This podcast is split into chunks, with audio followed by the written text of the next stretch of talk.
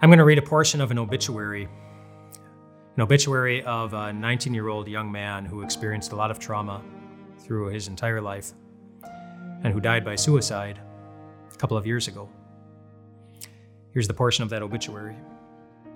It says he was a beautiful boy who could outrun us all but could not escape the trauma he experienced. A young man with a wide, easy smile that masked the pain he carried into every space. He spent much of his time anxious and depressed, angry and exhausted. His mental health diagnosis ranged depending on the doctor and the day. His symptoms and behaviors shifted with age and circumstance, but what did not change was his belief that there was something so fundamentally wrong that he was unworthy of goodness, peace, joy, family, and love.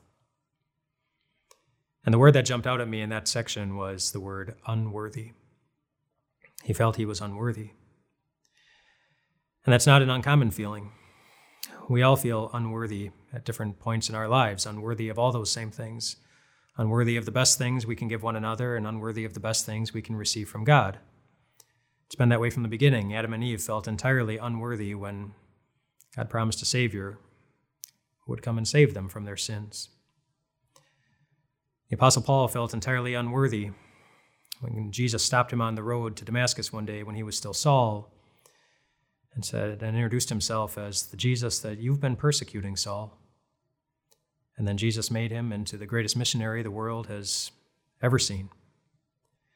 The Apostle Peter felt unworthy when Jesus, after he had risen from the dead, reminded Peter that you denied me three times,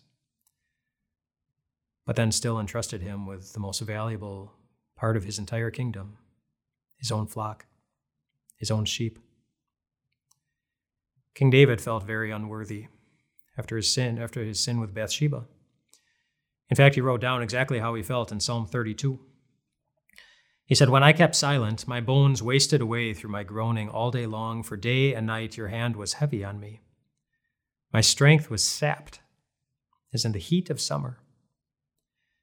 That's David expressing his guilt. That's David expressing his unworthiness.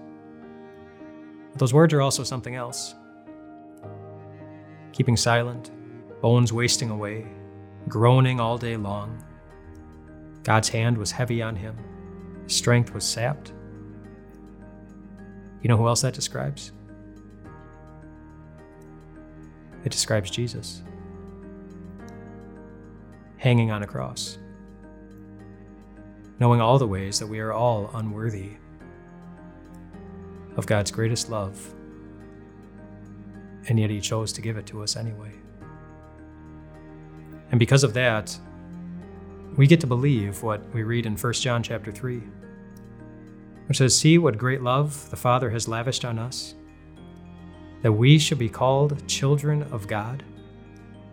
And that is what we are. And if that's what we are, do you know what that makes us?